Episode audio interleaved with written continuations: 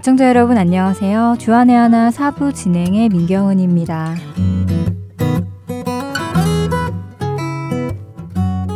한국은 유교적인 배경 때문인지 몰라도 체면 차리는 것을 참 중요시하게 생각하는 것 같아요. 저희 아버지는 체면을 차리시느라 밥상 한번 나르신 적도 큰 소리로 웃으신 적도 별로 없으신 분이십니다. 또한 자신의 약함을 절대 드러내면 안 된다는 생각 때문에 아파도 아프다고 말씀도 안 하시며 체면을 고수하시며 사셨는데요.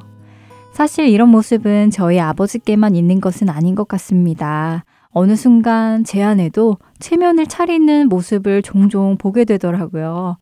뭐 사회생활이야 사람들과의 관계 때문에 속을 다 드러내지 못한다 하더라도요. 신앙생활에서는 체면을 차리면 안 될 것 같은데 이상하게도 하나님께까지 체면을 차리는 제 모습을 보게 되었습니다. 우리는 누구나 사람들 앞에서 왠지 믿음이 있어 보이고 믿음이 강해 보이는 믿음이 성숙한 척을 할 때가 종종 있잖아요. 그런데 바로 그런 모습이 하나님 앞에서도 나오더라고요. 믿음의 연약함을 주님께 그대로 보여드리지 않고 자꾸 감추려 합니다. 먼저 찬양 한 곡 듣고 이야기 계속 나누겠습니다.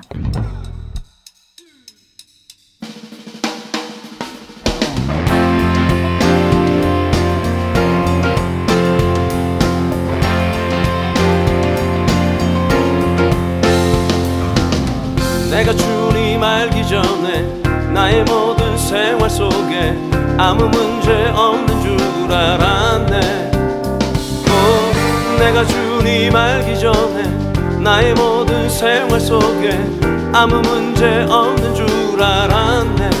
그러나 주님 나를 찾아와 내게 빛이 되셨을 때 나는 나의 더러움을 보았네. 오, 주님 내게 가까이 하지 마소서. 나는 더러운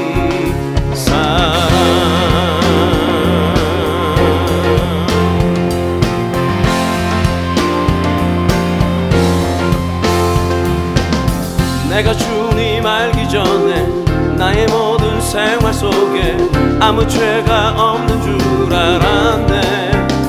오, 내가 주님 알기 전에 나의 모든 생활 속에 아무 죄가 없는 줄 알았네.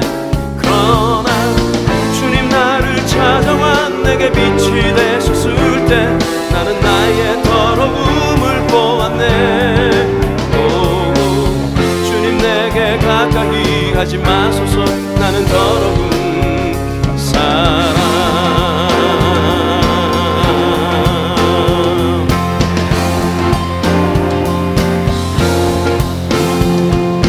그때 주님 나를 만지시며 하시는 말씀. 내가 이미 너를 깨끗해 하였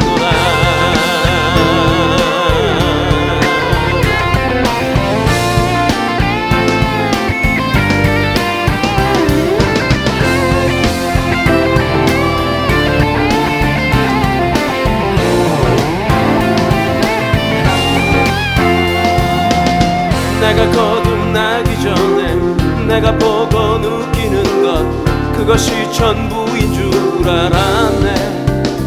오, 내가 거듭나기 전에 내가 보고 느끼는 것 그것이 전부인 줄 알았네.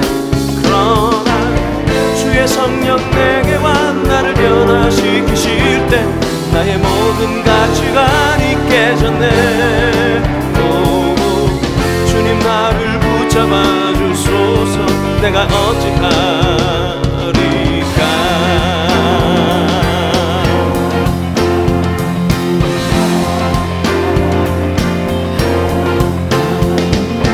그때 주님 나를 잡으시며 하시는 말씀. 내가 이미 넌 새롭게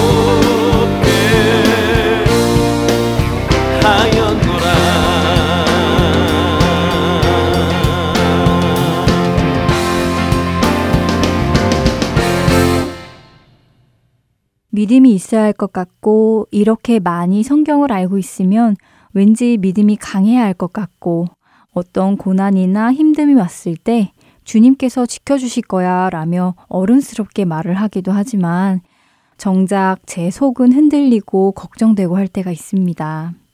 그러나 하나님께 믿음이 좋다는 칭찬을 듣고 싶어서인지 주님 앞에서 저의 진실된 모습을 보여드리지 않고 숨기는 모습을 보게 됩니다. 예를 들어요. 내 앞날이 어떻게 될까 두렵지만 주님께 믿음 강한 척 하기 위해 여쭙지 않고요. 기도도 잘 안 되고 복음도 제대로 이해가 안 될 때도 많았지만 신앙이 좋은 척 주님께 지혜를 강구드리지 않았습니다.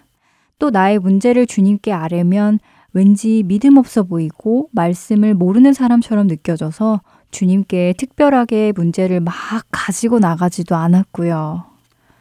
적당히 적당히 그렇게 믿음 있는 척 그리고 정 안 되겠다 싶으면 그때 조금 아래고 또 그렇게 적당히 적당히 신앙생활을 했던 것 같습니다.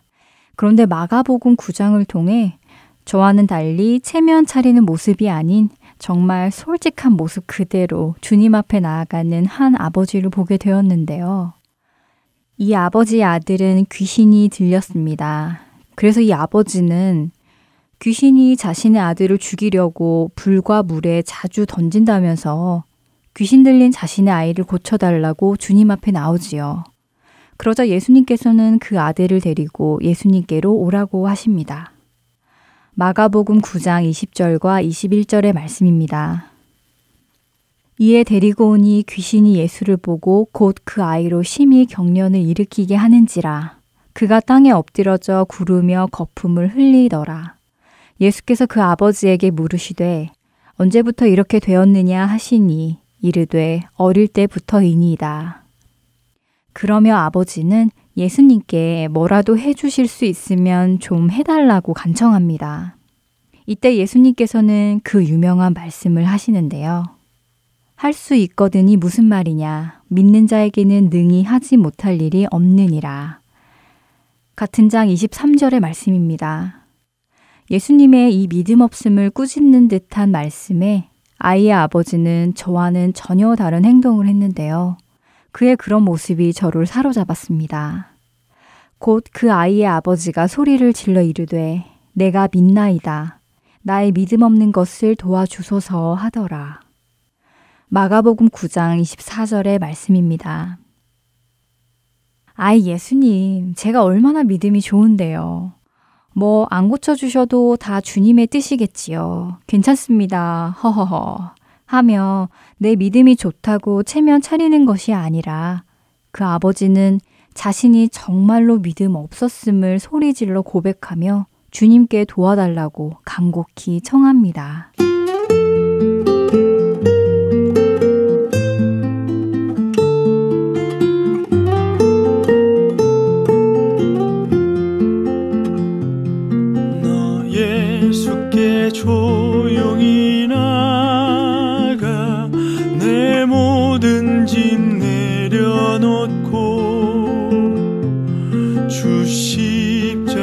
사랑을 믿어 죄사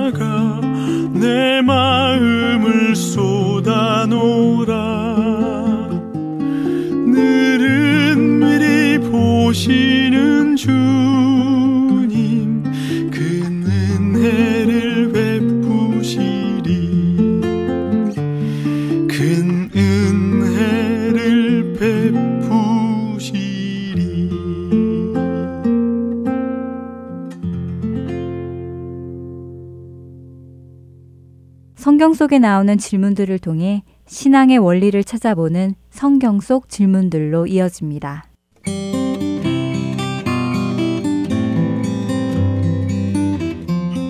애청자 여러분 안녕하세요. 성경 속 질문들 진행의 최소영입니다. 여러분 혹시 마음이 뜨거워졌던 경험이 있으신가요? 마음 속에서 불이 타는 것과 같이 뜨거워지는 그런 느낌 말이죠. 마음이 뜨겁다 하는 표현을 정확하게 설명할 수는 없지만 어떤 것으로부터 감동을 받아 마음이 뜨겁다고 느껴질 정도로 벅차오르는 강한 느낌을 말하는 것이 아닌가 싶은데요. 왜 갑자기 이런 얘기를 꺼내냐고요? 네, 마음이 뜨겁다라는 표현이 성경에도 몇 군데 나와 있기 때문인데요.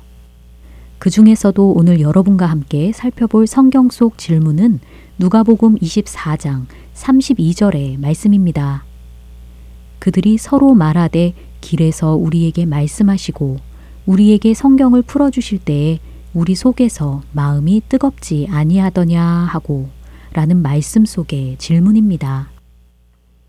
이 질문은 엠마오로 가는 두 제자들이 서로 대화하며 묻는 질문이지요. 이 방송의 첫 시간에 말씀드렸듯이 성경 속에 나오는 질문 형태의 말들이 모두 모르는 것에 답을 얻기 위한 질문은 아니라고 말씀드렸습니다. 첫 시간에 살펴보았던 뱀의 질문.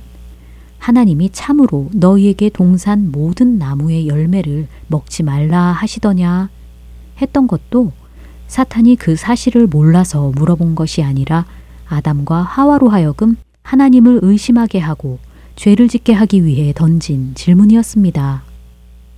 지금 이 질문, 엠마오로 가는 두 제자들이 하는 질문도 무엇을 몰라서 물어보는 질문이 아니라 두 제자가 똑같이 경험한 것을 서로 물으며 확인하는 표현이지요. 아까 길에서 예수님이 우리에게 말씀하시고 우리에게 성경을 풀어주실 때에 내 마음속이 뜨거워졌어. 너도 그랬지? 하고 말입니다. 이 두 제자들은 그들의 마음이 뜨거워지는 것을 함께 경험하였습니다. 그들이 처음 엠마오로 향하여 길을 걷기 시작했을 때의 모습과 비교하면 이것은 엄청난 반전과 변화인데요.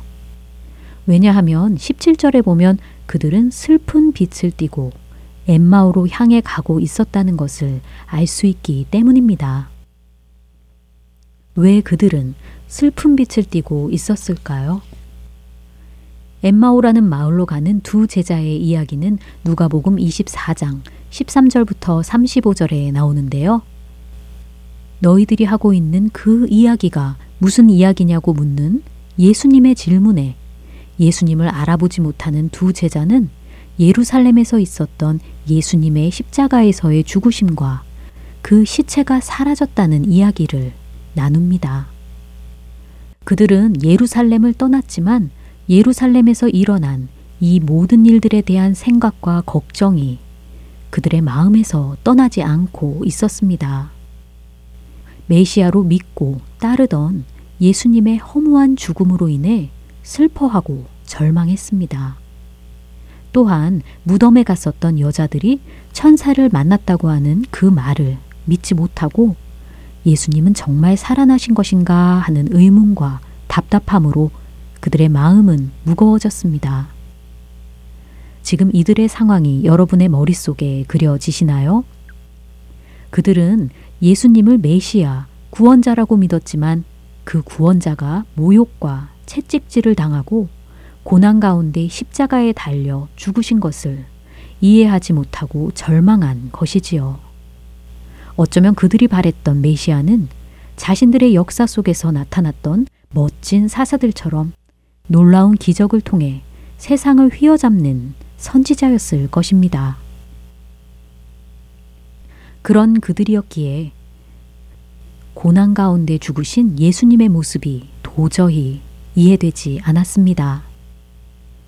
바로 이런 그들을 향해 예수님은 미련하고 선지자들이 말한 모든 것을 마음에 더디 믿는 자들이여 그리스도가 이런 고난을 받고 자기의 영광에 들어가야 할 것이 아니냐 하고 말씀하시며 모세와 모든 선지자의 글로 시작하여 모든 성경에 쓴 바 자기에 관한 것임을 자세히 설명하여 주십니다. 모든 구약 성경의 그림자처럼 드리워진 예수님의 십자가 고난과 대속에 대하여 말씀하여 주신 것이지요.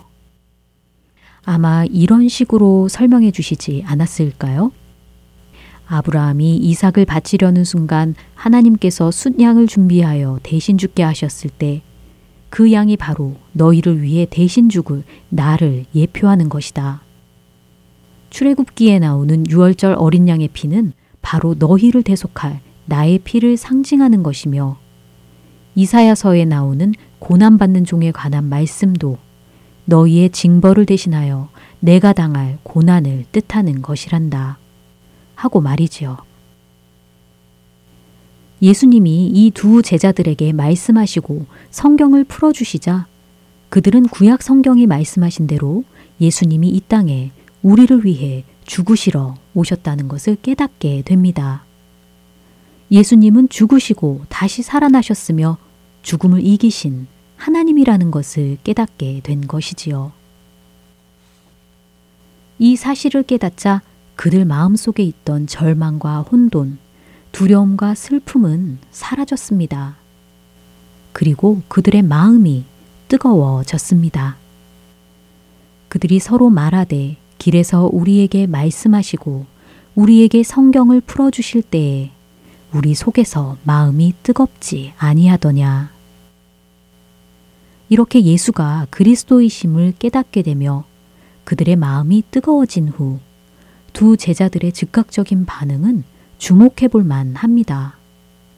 그들은 뜨겁게 뛰는 가슴을 안고 엠마오로 가던 발걸음을 돌이켜 즉시 예루살렘으로 향하여 갑니다.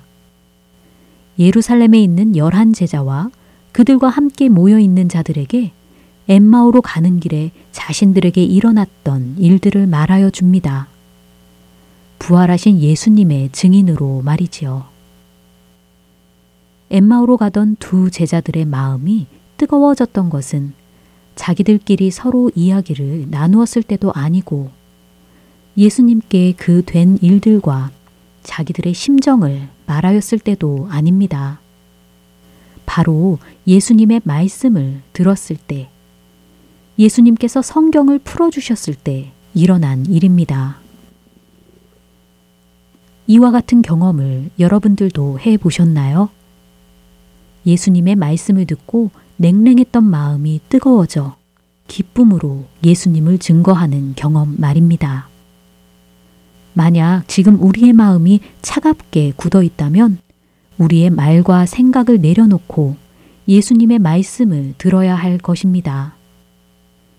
엠마오로 가는 두 제자들과 같이 직접 육안으로 예수님을 볼 수는 없지만 예수님은 우리에게 성령을 주셨습니다. 그분의 영이신 성령님은 우리에게 말씀을 풀어 깨닫게 하십니다. 주를 따르는 우리들이 서로 만나고 교제할 때에 엠마오로 가는 두 제자들이 서로 물었던 것처럼 우리에게 말씀하시고 우리에게 성경을 풀어주실 때에 우리 속에서 마음이 뜨겁지 아니하더냐 하고 고백하는 일들이 일어나길 기도합니다. 서로의 뜨거운 마음을 붙잡고 주님의 증인으로 살아가는 저와 여러분 되시길 소망합니다. 성경 속 질문들 오늘은 여기서 마칩니다. 다음 시간에 또 다른 질문을 들고 다시 찾아뵙도록 하겠습니다. 여러분, 안녕히 계세요.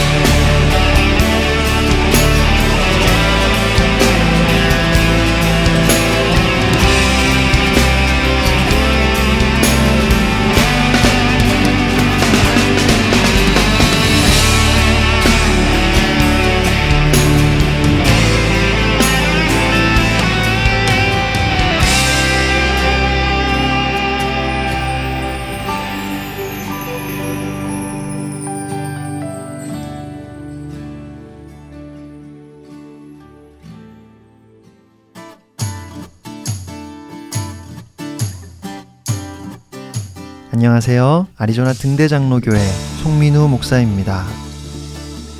복음의 능력이 사라지는 이때 복음의 본질을 다시 돌아보길 원합니다. 복음의 능력을 삶으로 경험하기 위해 함께 나누는 말씀 주안의 하나 오브 파워 오브 Gospel에서 여러분들과 만나 뵙겠습니다.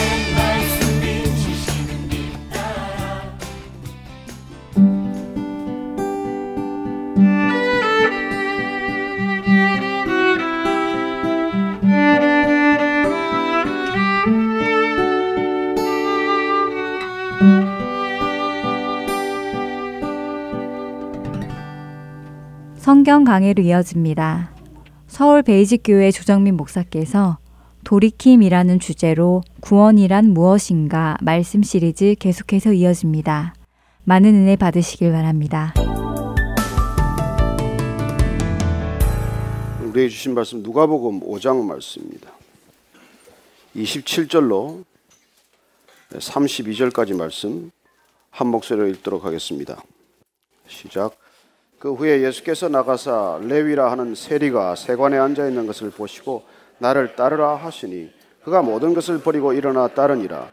레위가 예수를 위하여 자기 집에서 큰 잔치를 하니 세리와 다른 사람이 많이 함께 앉아 있는지라 바리새인과 그들의 서기관들이 그 제자들을 비방하여 이르되 너희가 어찌하여 세리와 죄인과 함께 먹고 마시느냐 예수께서 대답하여 이르시되 건강한 자에게는 의사가 쓸데없고 병든 자에게라야 쓸데있나니 내가 의인을 부르러 온 것이 아니요 죄인을 불러 회개시키러 왔노라. 아멘. 하나님 아버지 저희들 오늘 주님께서 부르셨기에 이 자리에 나왔습니다. 내 발길로 내 결정으로 내 생각에 따라 온 것 같지만 주님께서 부르시지 않았다면 여기 있지 않을 것이고 또 주님께서 저희들 변화시키지 않으셨다면 예수님을 주라 부르지 않았을 것입니다. 오늘도 주인 되신 분께서 말씀하시니 그 말씀 저희들을 삶의 기준이 되게 하시고 삶의 능력이 되게 하여 주옵소서. 예수님 이름으로 기도합니다. 아멘. 예, 저는 저 자신을 잘 안다고 생각을 해요. 저는 제가 뭘 원하는지 안다고 믿습니다. 그러나 정말 제가 저 자신을 잘 알까요? 정말 제가 제 원하는 것을 잘 안다고 믿어도 괜찮을까요? 아니 어쩌면은 내가 원하는 것이 바로 그 꼭 필요한 것이라고 나를 날마다 설득했는지도 모르죠. 내가 나를 먼저 설득했기 때문에 나는 마치 내가 그것을 진정으로 원하는 것처럼 그렇게 살아가고 있는지도 모른다는 것이죠. 여러분 정말 간절히 원하는 것 우리가 잘 몰라요. 그래서 어린아이들이 원하는 것 다 들어주지 않습니다. 자녀들이 원하는 것 다 들어주지 않아요. 자녀들이 원하는 대로 들어주면 큰일 나는 거다 압니다. 먹고 싶은 대로 내버려 두지도 않아요. 내 먹고 싶은 것 마음대로 먹게 내버려 두는 부모가 어디 있겠습니까? 애들 먹고 싶은 거 되게 다 불량식품이에요. 그리고 사랑하기 때문에 그냥 내버려 두지 않는다는 것입니다. 하나님 아버지는 어떻겠습니까? 그래 그분은 내가 나를 아는 것보다 더 잘 아시는 분이에요. 그분은 내가 뭘 필요로 하는지를 나보다 정확히 아시는 분입니다. 나는 내 진정한 필요보다도 내가 원하는 것에 관심이 많지만 하나님께서 내가 원하는 것보다 나한테 꼭 필요한 것을 주시고 싶어 하는 분이시죠. 예수님께서 그걸 일러주러 오셨다는 것입니다. 내가 원하는 것보다도 내게 꼭 반드시 있어야 할 것, 필요한 것을 알려주러 오셨다는 것입니다. 그래, 그런, 그렇기 때문에, 그 목적 때문에 우리를 택하셨고, 우리를 부르셨습니다. 그래서 우리는 그분이 우리를 택하셨다는 것, 그분이 나를 부르셨다는 것, 그게 구원의 시작이라는 것을 잘 아는 사람들이에요. 오늘 우리가 읽은 이 마태, 이 누가복음의 본문은 예수님께서 왜 또 마태를 부르셨는지, 뭘 하러 그를 부르셨는지, 그 내용을 우리한테 직접 일러주심으로써 그걸 통해서 우리는 구원의 진정한 시작과 구원의 진정한 본질이 무엇인지를 다시 한번 우리가 확인할 수 있기 때문입니다. 저는 이 본문을 여러분들이 아시겠지만 이 일이 있기 전에 먼저 중풍병자가 지붕을 뚫고 내려와서 친구들이 그 환자 실어 나르는 건 뭐죠? 뭐라 그러나 그걸? 침상이에요? 들 것인가? 어, 지붕을 뚫고 들 것을 드러내렸다는 거예요. 얼마나 불쾌한 일입니까? 예배 도중에 그런 일이 일어나면 여러분 어떻겠어요? 지붕 뜯는 소리가 나고 지붕에서 그냥 뭐가 쏟아지고 갑자기 들 것이 내려오더니 거기 중풍병자가 있었다는 거예요. 근데 예수님께서는 왜 이런 소란을 피우느냐 말씀하지 않고 먼저 그 중풍병자에게 내 죄가 사함을 받았다라고 말씀하십니다.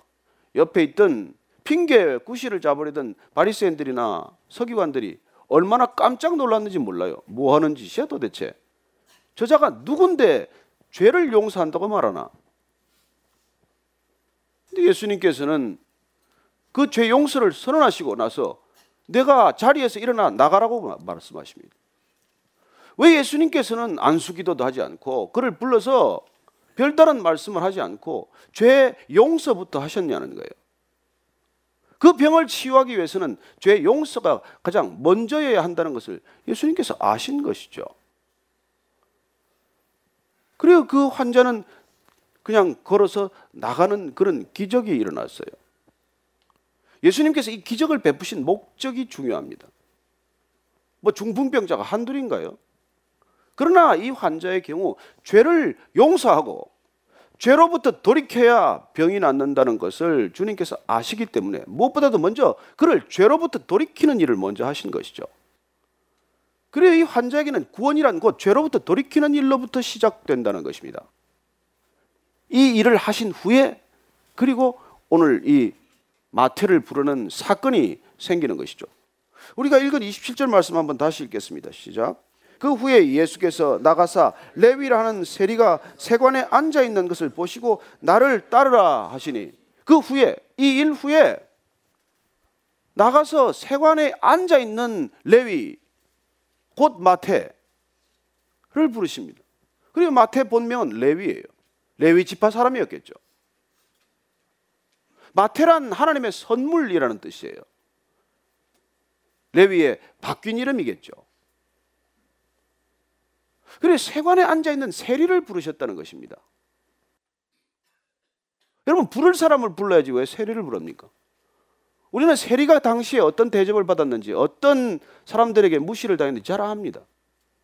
세리는 사람 취급을 하지 않았어요. 세리는 매국노 취급을 한 것 아닙니까? 세리는 법정에서 증언의 효력도 인정하지 않지 않았습니까? 아니 사람 취급을 하지 않았기 때문에 쳐다보지도 않았고 지나다니다가 피하 눈길만 마주쳐도 불쾌하다고 아예 눈길을 주지도 않았고 그냥 멀리 돌아다녔던 사람들이에요. 왜 예수님은 이 사람을 찾아가십니까? 아니 아마 같이 간 제자들도 불쾌했을 거예요. 베드로나 야고보나 요한 같은 제자들도 왜 부르면 우리 동급 정도나 부르든지 왜 인간 같지 않은 마태를 부르나 왜 레위를 부르시나 왜 저 사람 보고 나를 따르라고 말하나 그러나 오늘 예수님께서 중풍병자가 죄로부터 돌이켜야 그의 치유가 시작되듯 이 마태라고 하는 스스로 죄에서 돌이킬 수 없다고 생각하는 이 사람을 부르는 것이 구원의 시작이라는 것을 우리에게 알려주시기 위함이죠. 어쩌면 마태의 얼굴은 정말 찌그러질 대로 찌그러졌을 것입니다. 얼굴에 수심이 가득했겠죠. 아니, 죽음의 그림자가 있었겠죠. 어쩌면 그는 그가 원하던 소유, 그가 원하던 돈은 좀 생겼겠지만 사람들의 손가락, 손가락질 하는 그 냉대, 무시 그런 것 때문에 아마 지칠 대로 지쳤을 거예요. 끝낼 수만 있다면 인생 끝내고 싶었을 것입니다. 그의 마음 가운데는 절망이 가득했겠죠. 그는 더 이상 인생을 살고 싶은 희망이나 이런 것들을 잃었을 것입니다. 내가 어쩌다가 여기 이 지경까지 왔나? 우리 아버지가 나를 레위라고 이름 지을 때만 해도 내게 희망이 있었는데 레위라고 불릴 때만 해도 희망이 있었는데 이제는 내 아버지조차도 나를 보는 것을 부담스러워하니 내 인생은 도대체 어디서 빗나간 것인가? 날마다 세관에 앉아서 돈은 뜯었을지 모르겠지만 그에게는 어떤 기쁨도 아마 없었었겠죠. 예수님께서 그를 부르셨다는 것입니다. 첫째, 우리가 예수님이 부른 이 부르심의 기준을 살펴볼 필요가 있어요. 여러분, 우리는 저런 사람 안 찾아갑니다. 우리는 그런 사람 안 부릅니다. 만나고 싶지 않은 사람, 싫어도 아주 끔찍하게 싫은 사람, 쳐다보고 싶지도 않은 사람을 왜 제자로 부르겠습니까? 그러나 예수님께서는 그런 사람을 제자로 부르셨다는 것입니다. 누구도 찾아가지 않는 사람, 누구도 환영하지 않는 사람, 아무도 만나고 싶지 않은 사람, 그런 사람을 택하셨다는 것입니다. 왜요? 그는 본인이 얼마나 죄인인지를 아는 사람이기 때문이에요. 비록 절망하고 있지만 나한테 소망이 없다는 것을 적어도 아는 사람이란 말이에요. 내가 나를 구원할 능력도 없거니와 내 인생에 도대체 출구가 없는 것 같은 이 마치 절벽에 서 있는 것 같은 그런 느낌을 가진 그 마음의 상태, 그 가난한 마음, 그게 구원의 시작이기 때문에 부르셨다는 것이죠. 어쩌면 예수님께서는 그때까지 마태가 그런 자기 자신에게 절망하는 상황까지 지켜보셨을 것이고 기다리셨을 것입니다. 두 번째로 마태를 부르는 것은 그 마음의 중심을 보시기 때문입니다. 우리는 겉을 보지요. 번듯하면 만나고 싶고 번듯한 사람 찾아가기를 즐기지만은 예수님께서는 겉을 보지 아니하시고 중심을 보시고 속을 보시고 그래서 그 가난한 마음 중심을 보셨기 때문에 그는 지금 마치 물에 빠진 사람 무엇이라도 하나 붙들고 싶다는 그런 절망의 끝에 있는 그 마음을 읽으셨기 때문에 그 마음 가운데 찾아간 것이죠. 세 번째로 예수님께서는 그의 미래를 보시고 부르십니다. 우리는 사람의 과거를 보고 찾아다니고 사람의 과거를 보고 만나기를 원하지만 예수님께서는 우리의 미래를 보고 우리를 부르시고 우리의 미래를 보고 우리를 이렇게 세우시는 분이십니다. 우리는 사람의 과거밖에 몰라요. 현재도 제대로 모릅니다. 뭘 아는 게 제대로 있어요. 그래서 우리는 누군가를 안다고 말해봐야 누군가를 오해한다는 말과 동일한 표현입니다. 내가 나를 잘 안다고 말하는 순간 나는 나를 오해하고 있다는 것과 동일한 말이에요. 우리는 누군가를 절대로 다 알지 못하고 제대로 알지 못하고 정확히 알지 못합니다. 그분의 과거를 우리가 속속들이 압니까? 그분의 현재를 제대로 지켜보고 있습니까? 그분의 미래가 어떻게 달라질지를 압니까? 그걸 모르는데 누구를 안다고 말할 수 있습니까? 그래 우리를 아는 분은 하나님 한 분밖에 안 계세요. 그래서 우리는 그 사람의 과거를 보고 그 사람을 부르고 찾아가지만 하나님은 우리를 미래에서 우리를 보시고 미래에서 우리를 찾아오신다는 것입니다. 그래 어쩌면 예수님께서는 이미 레위 안에 있는 마태를 보셨다는 것이죠. 시몬 안에 있는 베드로를 보셨다는 것이죠. 그렇게 격정적이고 그렇게 걸핏하면 넘어지는 그런 시몬이지만 그 안에 반석과 같은 열정이 있고 그를 믿음의 기초로 삼을 만하다고 미래에서 그를 보셨기 때문에 그를 부르신 것이죠. 사람들은 지금 세리고 매국노와 같은 사람이고 상종해서는 안 될 사람이라고 보지만 그러나 그 안에 누구보다도 일을 꼼꼼히 챙기고 숫자를 꼼꼼히 따질 줄도 알고 맡은 책임을 다할 줄 아는 그런 마태를 보았기 때문에 예수님은 미래에서 마태를 부르고 계신 것이죠. 예수님께서는 가늠한 한 여인을 통해서도 막달라 마리아 그 중심 가운데도 성녀 마리아를 보고 그를 부르시고 용서하시는 것입니다. 예수님은 사마리아의 우물가의 한 여인이지만 남편을 다섯이나 거치고 여섯 번째 남자와도 호적 정리 안 된 채 살고 있지만 그 여인 가운데서도 그 가운데 중심에 하나님을 향한 열정, 알고 싶은 열정, 예배를 사모하는 마음, 그 전도자의 열정을 보셨기 때문에 그 여인을 부르신 것이죠. 저는 여러분들이 이 자리에 잘나서 있는 사람 아무도 없다는 걸 우리가 기억하게 되시길 바랍니다. 우리가 가지고 있는 미래, 하나님께서 부르시면 우리를 어떻게 해서든지 그분이 원하시는 곳까지 인도하실 수 있기 때문에 그분의 부르심에 우리가 순종하고 따라가는 것이 중요하지 지금 내가 어떤 능력을 지니고 있나 과거에 내가 어떤 사람이었나가 중요하지 않다는 것입니다. 그게 여러분들의 미래를 결정하지 않습니다. 미래는 하나님 손에 달렸습니다. 그분의 부르심에 달려 있다는 것이죠. 그래요. 그렇게 해서 그분은 따르라고 명령하신 것입니다. 그분의 부르심은 거역할 수 없어요, 사실. 저는 여러분들이 부르셨다면 거역할 수 없다는 것을 일찍 깨닫게 되기를 바랍니다. 그 여러분들 불렀는데 자꾸 뭐 딴짓 하다가 시간만 가는 거 아닙니까? 기왕 부르면 좀 일찍 오면 좋은데 맞을 매 다 맞고 오면 뭐 합니까? 아니 저도 뭐 늦게 와서 할 말이 없어요 사실 뭐. 그리고 그가 불렀더니 오늘 28절 말씀 봅니다. 시작. 그가 모든 것을 버리고 일어나 따르리라. 아휴, 여러분 이게 이런 결정이 어디 있습니까? 예수님께서 그냥 follow me 나를 따르라고 그랬는데 그가 모든 것을 버려두고 그를 쫓았습니다. 여러분 가능한 일입니까? 계산해 보지 않겠어요? 따라갈 만하다고 생각이 믿음이 올 때까지 좀 기다려야 되지 않습니까? 근데 즉시 모든 것을 버려두고 그를 쫓았다는 거예요. 그게 만약 하나님의 부르심이라면 우리는 거역할 수 없는 부르심이라는 것을 분명히 알게 됩니다. 우리는 사랑하는 사람의 사랑을 깨달을 수 있고 사랑하는 사람의 눈길을 느낄 수 있고 사랑하는 사람의 손길을 느낄 수 있기 때문이죠. 그것이 정말 하나님의 부르심이 확실할 때는 여러분 거역할 수 없습니다. 확신이 가지 않고 믿음이 가지 않고 내가 모르기 때문에 잠시 주저하고 머뭇거릴 수는 있겠지만 분명하다면 우리는 거역할 수 없다는 것이죠. 모든 것을 버려두고 그를 따릅니다. 어떻게 모든 것을 버릴 수 있을까요? 내가 가지고 있는 모든 소유가 예수님의 부르심보다 못하다는 것을 깨달았기 때문이죠. 내가 가지고 있는 그 모든 것, 지금까지 내가 중요하다고 생각한 것들, 내가 가치 있다고 믿었던 것들이 예수님 앞에서 쓰레기만도 못하다는 것을 깨달았기 때문에 그걸 인정이 됐기 때문에 그걸 내려놓고 떨어뜨리고 따라가는 거예요. 여러분 그게 지혜고 그게 믿음이에요. 이거 소리 쥐고 있는 것 좀더 쥐게 해달라고 여러분 예수님 부르십니까? 내가 가지고 있는 것 좀 더 갖게 해달라고 예수님한테 기도하십니까? 아니 이게 쓸모없다는 걸 우리가 깨달아 예수님을 따라갈 수 있어요.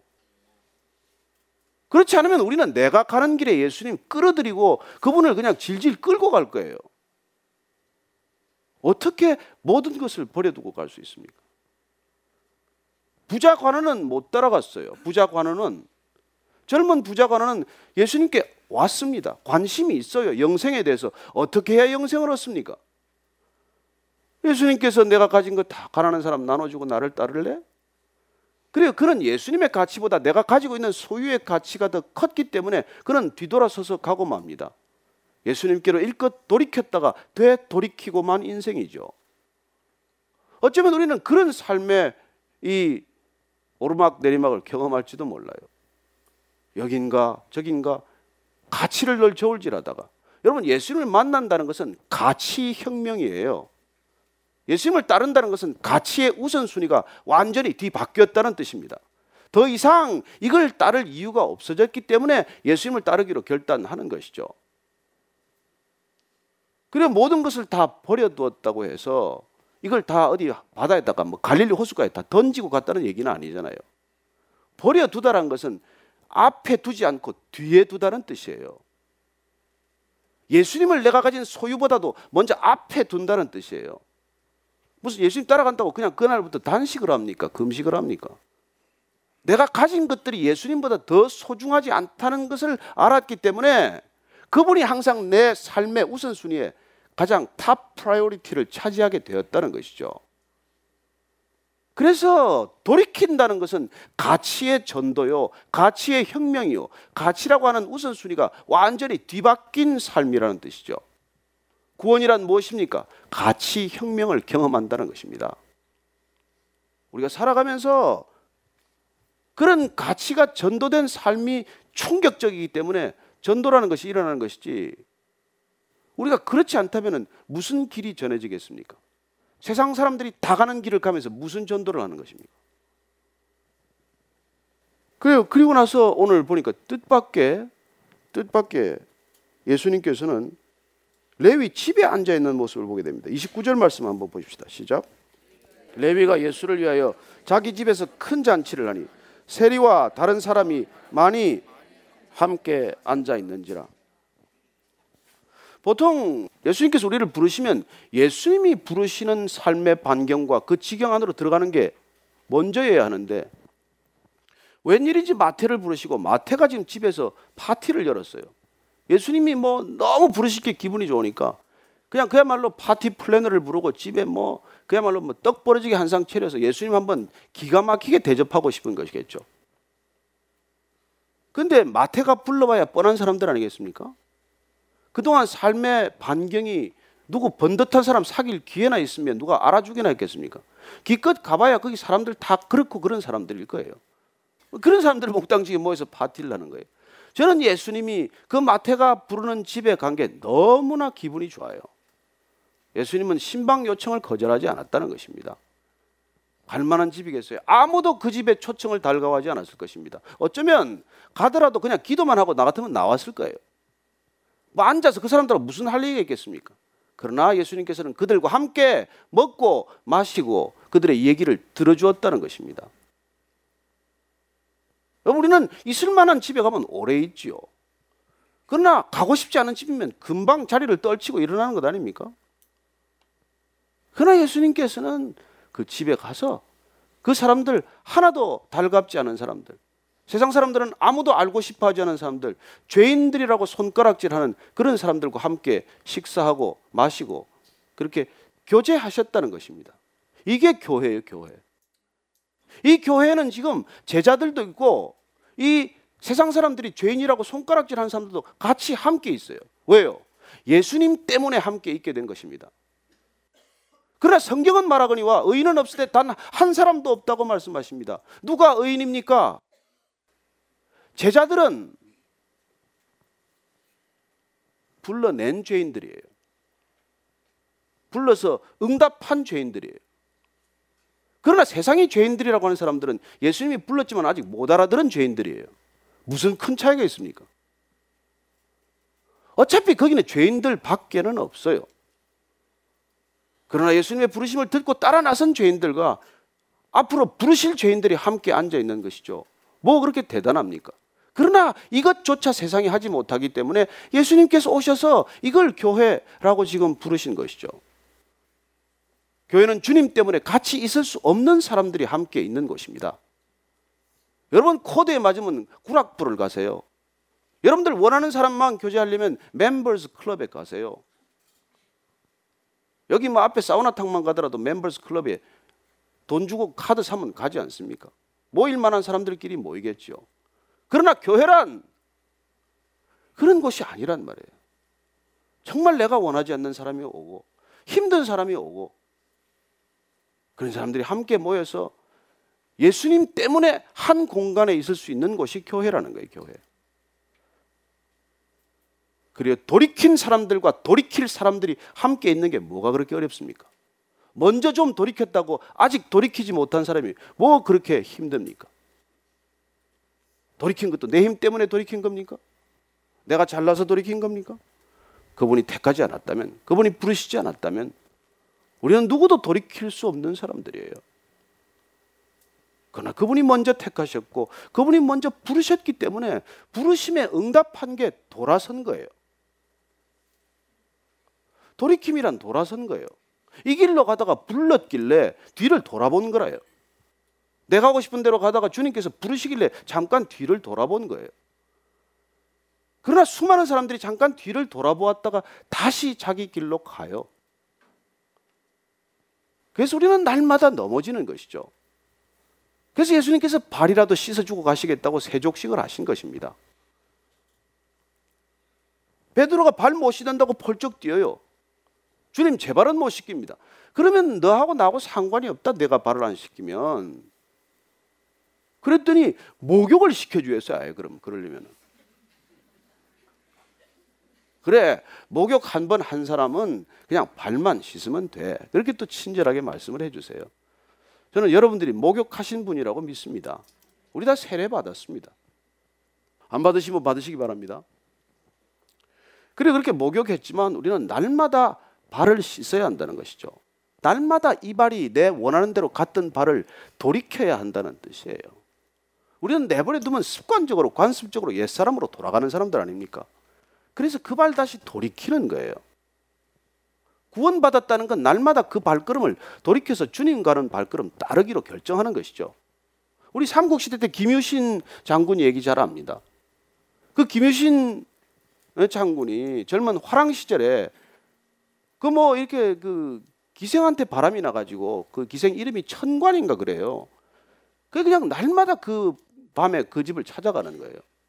그러니 그 어머니가 애 같아서 하루는 김유신을 불러다 놓고 아주 그냥 따끔하게 혼을 냈어요. 너 어쩌자고 밤낮 그 집을 가냐? 그래서 김효신 장군이 이제 드디어 결심을 합니다. 나 다시는 이제 발걸음을 끊으리라. 근데 웬걸 술이 하루는 취했는데 그냥 말이 나도 모르는 사이에 그 천관 기생 집 앞에 탁 서 있는 거예요. 근데 그때 뭐 보통 사람 같으면 얼씨구나 했을지 모르겠지만은 칼을 꺼내어서 말에 목을 베어버린단 말이죠. 그리고 그 걸음을 돌이켰다는 그런 얘기가 전해져요.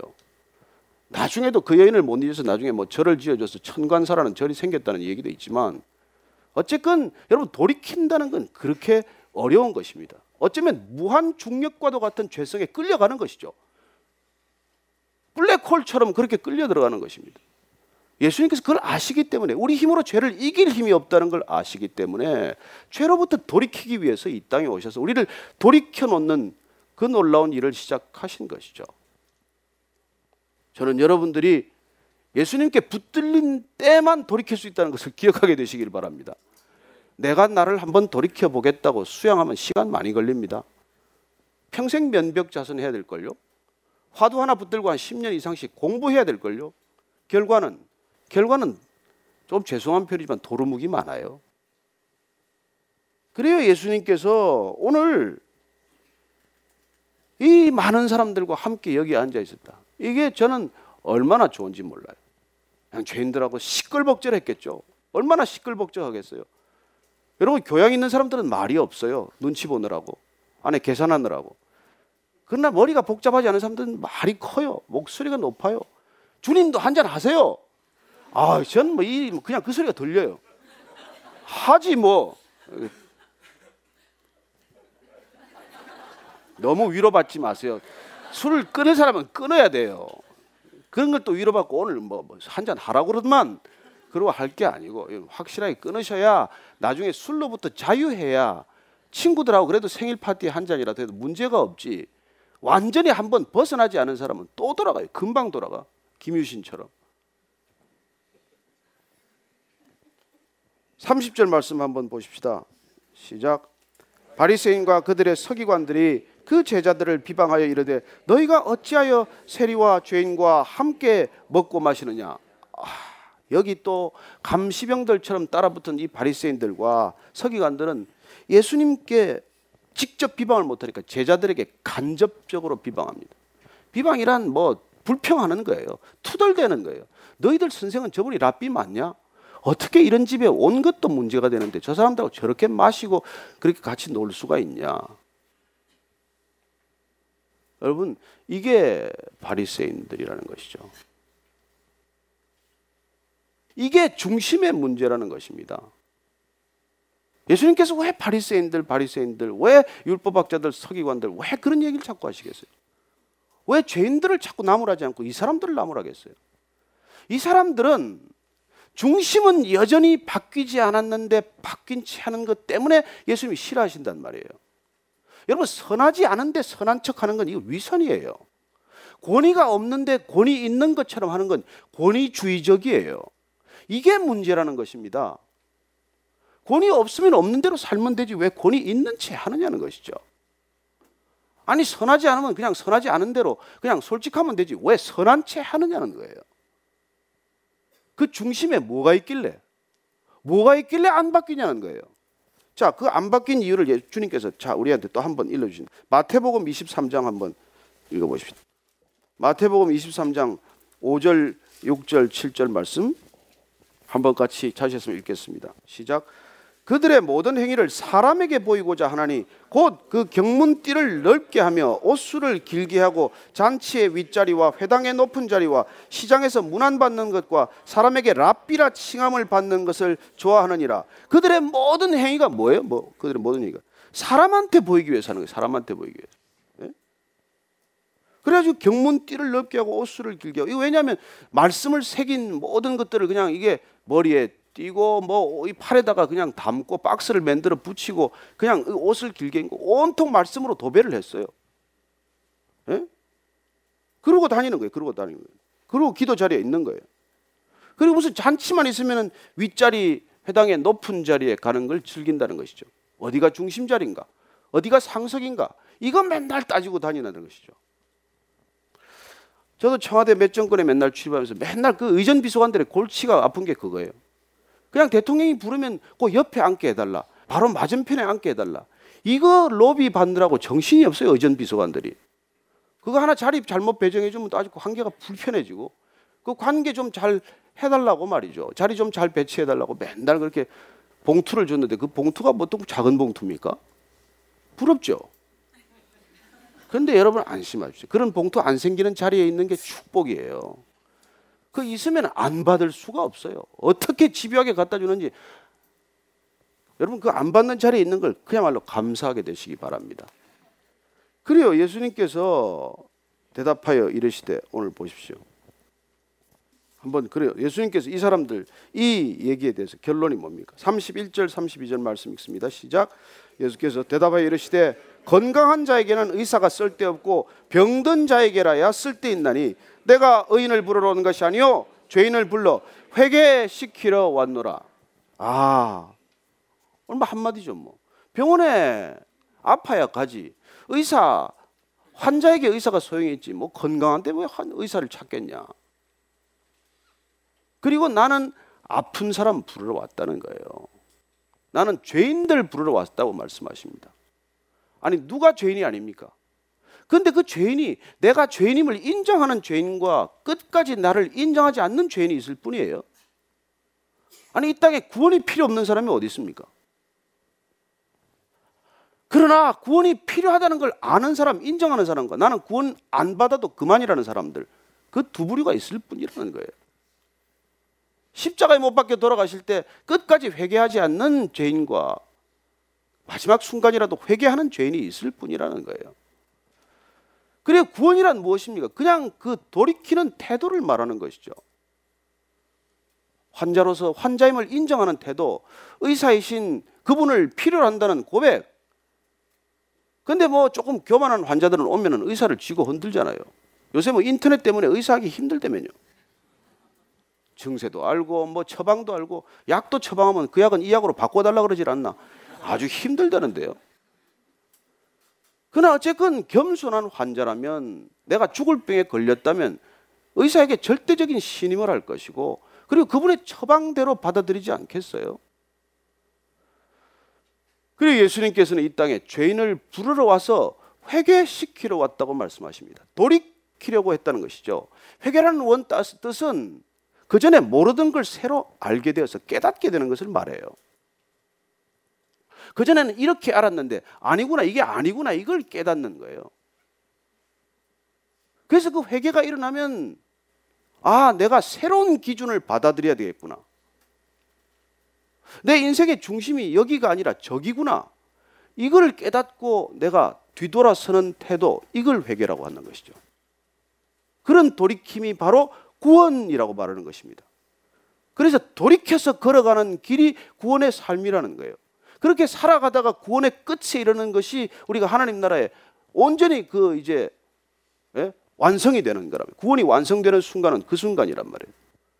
그래서 구원받았다는 것은 내가 가던 내 마음대로 걷던 길을 되돌이키는 것을 구원 사건이라고 말하고 구원을 이루어가는 삶, 구원을 누리는 삶은 돌아서서 반대로 반전된 인생을 걷기 시작하는 삶의 과정을 말하는 것이고 구원의 온전한 완성이란 이제 이 삶의 과정이 끝나고 그분과 함께 사는 그 삶의 완성된 모습, 아름다운 모습을 우리는 구원의 새 시제로 볼 수 있는 것이죠.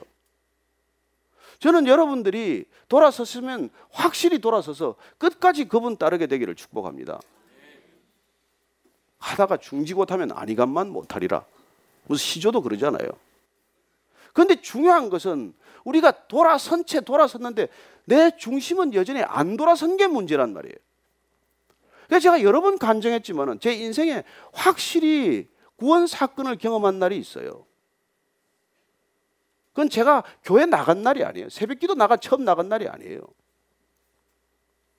제가 너무 은혜 받고 너무 좋아서 매일 아침마다 새벽 예배를 나가는데 새벽 5시마다 나가는데 어떤 때는 새벽 2시, 3시 퇴근해서 새벽 5시 가려면 얼마나 힘들어요. 코피가 있다 면 가끔 나요. 그러면 코를 솜으로 틀어막고도 새벽 예배를 나갔어요. 그것도 성이 차지 않아서 수요 예배도 나가고 금요도 나가보고 그렇게 밤낮 없이 술집을 다니다가 발걸음을 돌려서 이제 교회로 밤낮 없이 가는 거예요. 근데 어느 날 수요일 날 나가는데 제 아내가 불러요. 또 어디 가요? 또자가 마음에 딱 걸리더라고요. 또라 또 어디 가요? 그래서 내가 돌아서면서 또 어디 가긴 교회 가지. 무슨 교회를 밤낮 없이 가요? 아침에도 가고 밤에도 가고. 그 너무 기가 차서 제가 눈을 많이 들여다보고 그러면 내가 다시 술집으로 돌아가랴?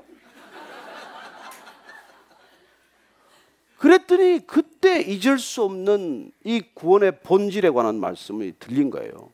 당신이 매일 술집 가다가 지금 매일 교회 간다고 무슨 달라진 줄 아는 모양인데 하나도 달라지지 않았어. 제가 너무 망치를 얻어맞은 것 같아서 발이 떨어져요. 떨어져 갈 수가 없어요. 그러고 나서는 제 아내는 문을 닫고 방에 들어가 버렸고 저는 대문을 닫고 다시 현관문을 닫고 다시 방에 들어와서 방석을 깔고 무릎을 꿇고 앉았어요. 내가 주님 음성 답을 들을 때까지 내가 안 일어나겠습니다. 오늘 제가 들은 말이 주님의 음성입니까? 아니면 사탄의 음성입니까? 양단 간의 결론을 내주십시오.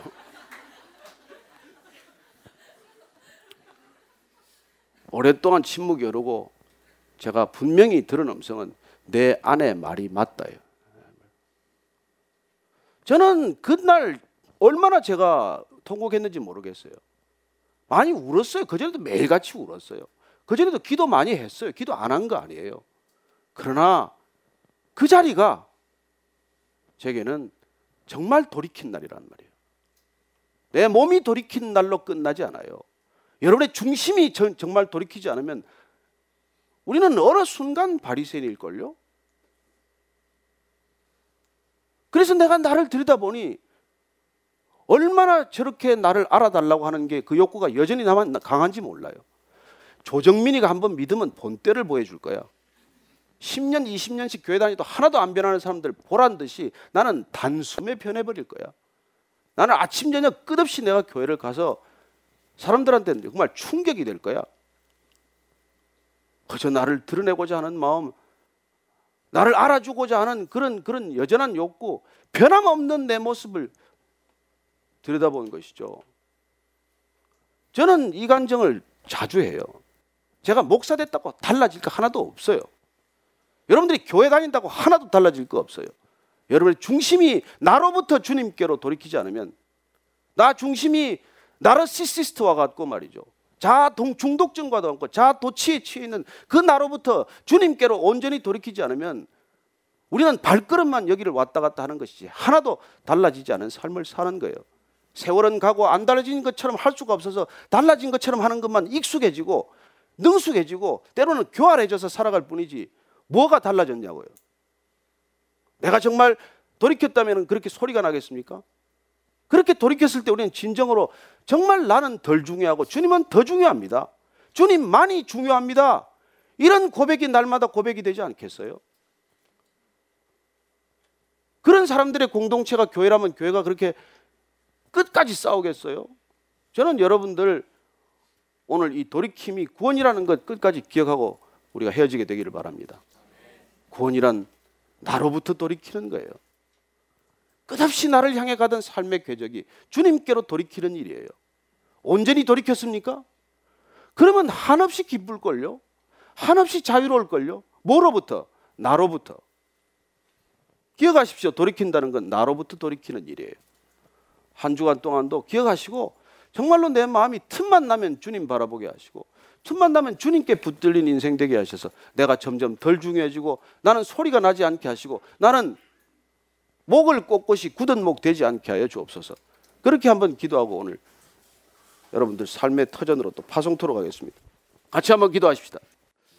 하나님 아버지 정말 고래 힘줄보다도 질긴 나를 주님께 올려드리고자 하오니 십자가에 못 박혀 죽지 않으면 여전히 주님 앞에서 끝까지 나를 고집하는 내가 됨을 주님 주님 잘 아십니다. 주님 나를 내려놓게 하시고 내가 깨어지게 하시고 부서지게 하시고 가루가 되게 하셔서 주님 온전히 주의 그 놀라운 능력이 내 삶의 모든 과정 과정을 통해 흘러가게 하여 주옵소서. 오직 내가 걸림돌이오니 주님 나 때문에 교회 못 오는 사람 생기지 않게 하시고 나 때문에 교회 어려워지는 일 없게 하시고 오직 주님만이 이 교회 가운데 주의 영광을 드러내는 놀라운 그런 은혜와 영광의 삶이 되게 하여 주옵소서. 한 주간의 삶도 그렇게 주님 앞에 올려드릴 때 주님 붙드시고 인도하시는 놀라운 주의 능력이 우리 삶 가운데 관통하게 하여 주옵소서. 예수님 이름으로 기도합니다. 아멘.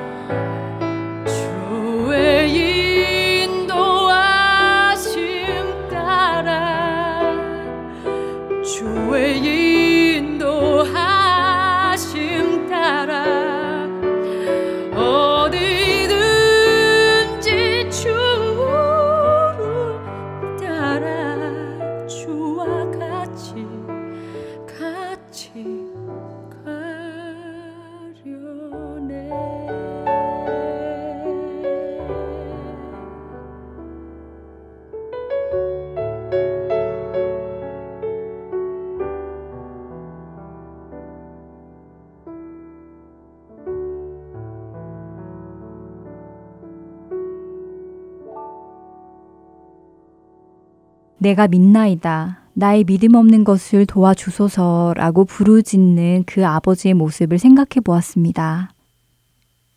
그 일이 일어나던 현장에는 서기관들과 큰 무리들이 있었다고 성경은 말씀하시는데요.